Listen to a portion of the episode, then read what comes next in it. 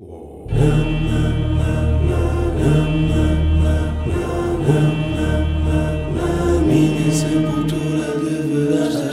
minha sepultura deverá estar escrito.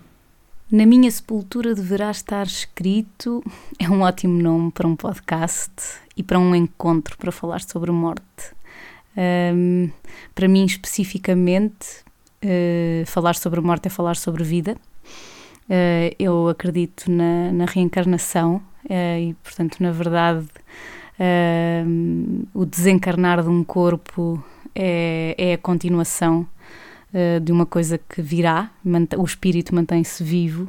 E já para começar, assim, uh, houve um livro que eu, que eu li do Luís Portela, que, é um, que está à frente da Fundação Bial. Uh, e que é, que é formado em medicina e investigador uh, de, de, destes fenómenos uh, paranormais ou além de, daquilo que é visível.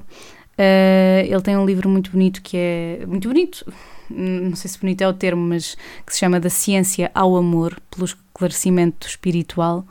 Uh, e ele vai precisamente buscar. Uh, um, casos, universidades e estudos que universidades estão a fazer pelo mundo, uh, literalmente pelo mundo, uh, de como estes fenómenos eh, espirituais, espíritas, acontecem e estão a ser pelo menos investigados, uh, estão a ser falados e estão a ser mostrados. Uh, e, e, ele, e numa das entrevistas na altura do lançamento do livro, que é um livro recente, deve ter dois ou três anos, ele dizia mesmo se o papel do cientista uh, é investigar e não negar à partida. então, nós, se há pessoas a quem isto acontece então, e, e que têm relatos, então temos que ir pelo menos eh, na nossa humildade de cientista, ir investigar e perceber. Então, uh, para, para mim foi muito esclarecedor uh, perceber que já há gente no terreno a estudar a vida literalmente para além da morte. Eu, quando, quando tu me lançaste o convite, para, para falar sobre a morte, eu achei muito curioso, porque eu acabei de lançar um disco que se chama Morremos Tanto para Crescer, e, eu, e tenho uma, além desta ligação espiritual, uh, eu tenho uma, uma proximidade com, com a morte. Um, com uma certa leveza, porque entendo a morte como uma passagem e eu lancei um disco recentemente que se chama Morremos Tanto para Crescer, já está disponível, uh, e a minha ideia aqui com este, com este trabalho era mesmo uh, ressignificar o peso da morte. Uh, e, e, quando nós temos que fazer uma, tra uma transformação, há, há, camadas de nós, eu, eu, eu, assim vejo, há camadas de nós que ficam para trás, há mudança, há pontos de não retorno, costumo-lhe chamar os pontos de não retorno. E, e um ponto de não retorno é o nascimento de uma coisa nova, há uma limpeza em nós que permite. Uh, que, que, permite abrir espaço a outras coisas e deixa cicatriz. E está tudo bem com isso. Nós podemos ter o corpo carregado de cicatrizes, mas elas já estão fechadas, estas cicatrizes. E essa importância de fechar ciclos, de, de tirar camadas, de, de, de fazer um caminho de busca uh, interior. Uh, para, que, para que este interior se possa expressar como veio, para ser expressado, como ele veio à Terra, como nós viemos à Terra para ser expressados, isto interessa-me interessa muito. E então este trabalho, uh, Morremos Tanto para Crescer, é sim uma viagem, é uma banda sonora uh, de uma vida. Que é minha, pode ser a minha, pode ser a de qualquer pessoa, mas sem pudor, e dei-lhe este título, sem pudor de dizer que a morte faz parte da vida uh, tanto a morte final do nosso corpo, como as mortes que nós vamos atravessando e que nos vão fortalecendo ou que fortalecendo pode não fortalecer pode não, não ser necessariamente nesse sentido mas que nos uh, que nos fazem pessoas que nos fazem seres humanos que nos fazem sentir uh, que nos fazem uh, ligarmos-nos aos outros e às, e às, outras pessoas nas nossas vulnerabilidades, nas nossas, uh, nas nossas incoerências, nas nossas um, limitações. E, e então, quando, quando me falaste, pensei que bom, que bom que existem espaços uh, para, para falar da morte sem, uh, sem pudor. Uh, a morte é maior nos que vivem do, do que naqueles que partem, que, que, que assumem outra. Um, outro comprimento de onda. Mas eu, especificamente, comigo, eu tive uma, não foi uma experiência. Uh, eu não quis matar-me, nem, uh, nem, nem, nem nunca tive coragem para o fazer, mas houve uma altura da minha vida em que eu quis deixar de viver. Não, não fazia para mim sentido estar viva. E. Um, e nesse. E houve assim especificamente dois ou três dias em que eu acho que me esqueci de comer, esqueci de. esqueci, desisti.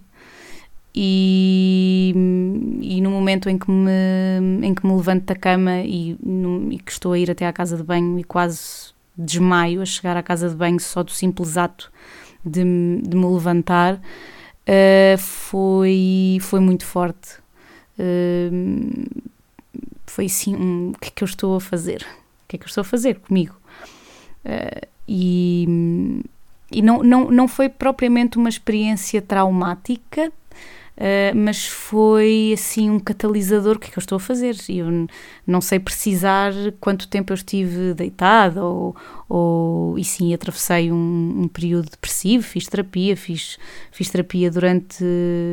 durante não foram seis anos seguidos, mas foi um ano e meio, mais um ano e meio, mais um ano e meio, foi com três terapeutas diferentes. Uh, e não especificamente por esse episódio, mas acabou por ser por todos os episódios que eu tinha vivido ao longo, ao longo da, da minha curta vida. Uh, mas esse, esse momento específico foi um, um, momento de ação, mais do que, do que, do que de fim.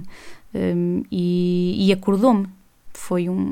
O que é que eu estou a fazer comigo? Alguma coisa que não está bem, mas que não está mesmo, mesmo bem, e, e não é por aqui o caminho. Senti medo. Uh, senti medo, senti, senti realmente medo. Uh, quando me vi perder as. Isso nunca me aconteceu, nunca me tinha acontecido.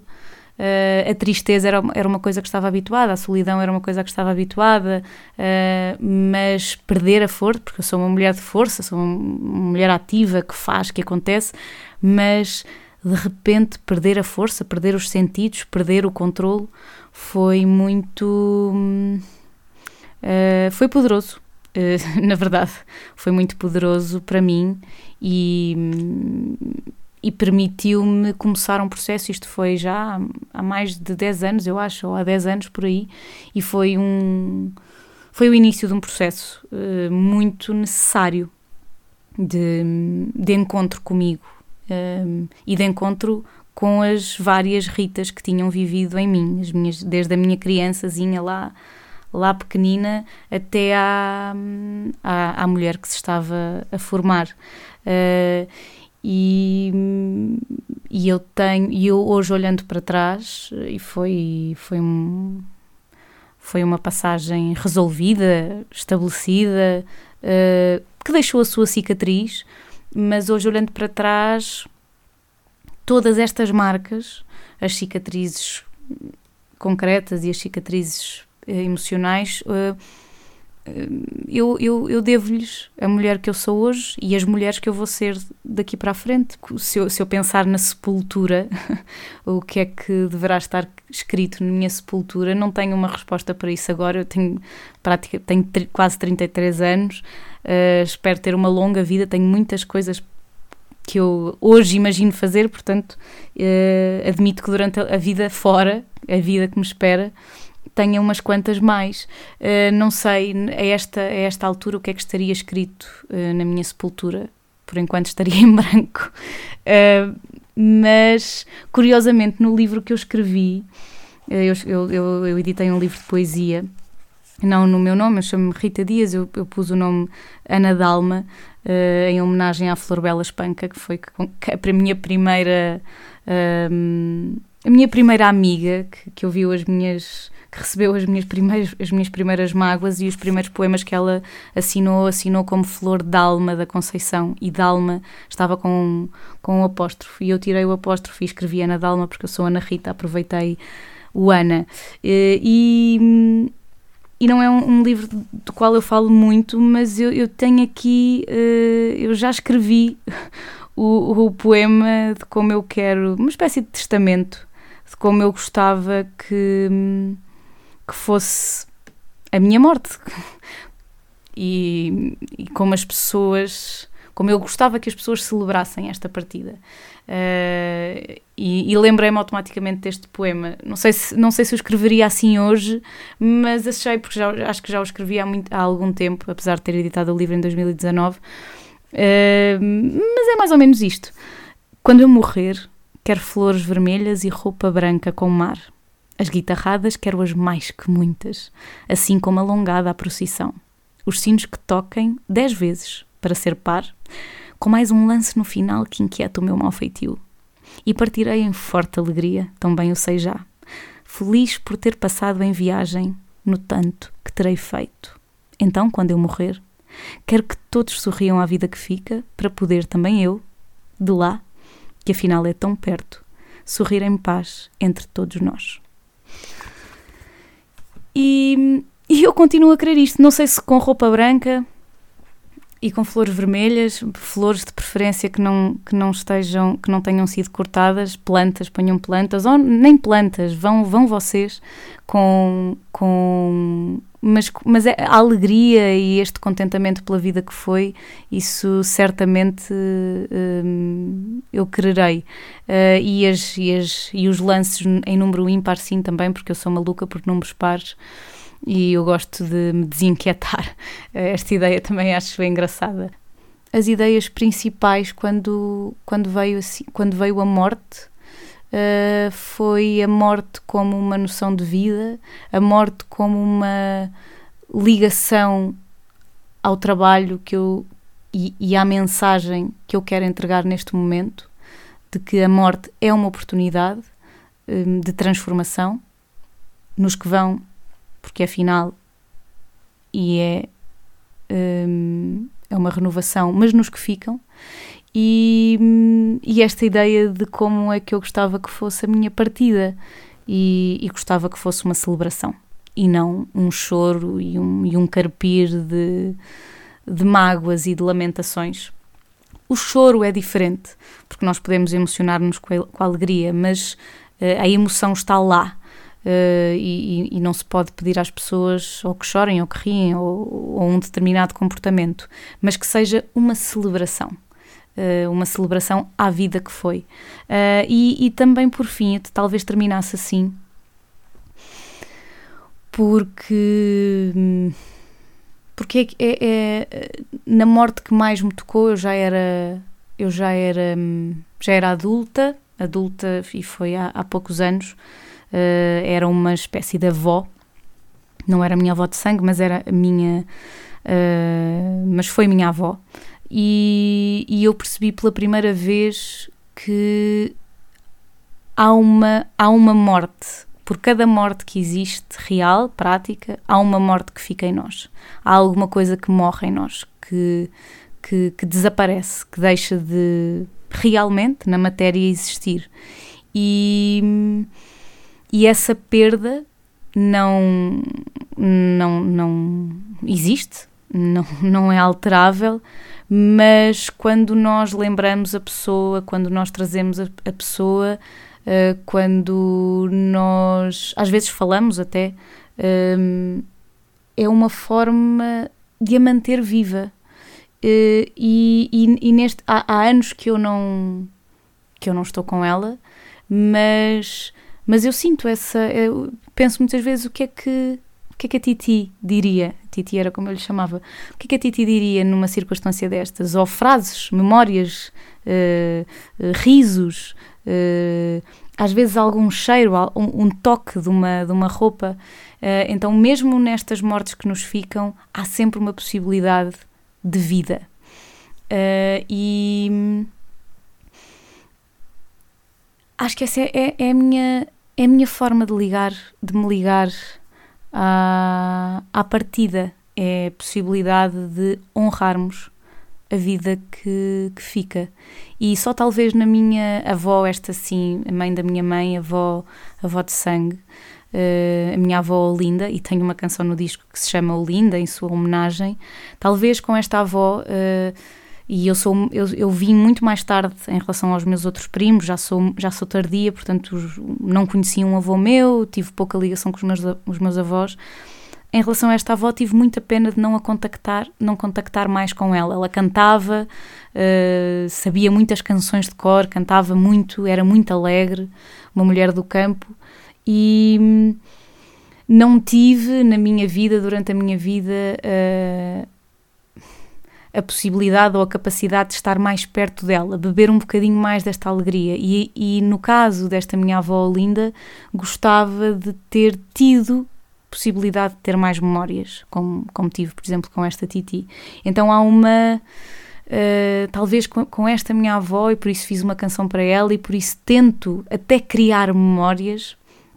Acho que o pior. Uh, dentro, dentro desta vida que eu fui falando, o pior que, que me poderia acontecer é, é, é, não ter vivido as pessoas por inteiro, como eu acho que não vivi com esta minha avó, e ficar este meio, este copo meio cheio.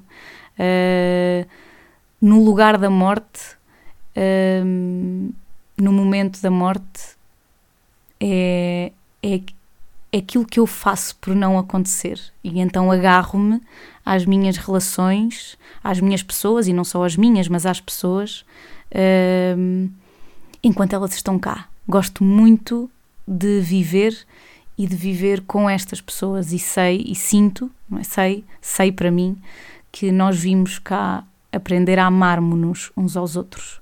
Uh, e então uh, a melhor forma para mim de lidar com a morte é viver inteiramente a vida. Na minha sepultura deverá estar escrito é uma ideia original de Nelson Nunes, o genérico é da autoria de Pedro Bicas. O podcast sai às quintas-feiras e pode ser ouvido em todas as plataformas. Podem acompanhar-nos também no Instagram, basta procurar por Na Minha Sepultura e brevemente estará no ar mais um episódio. Até lá!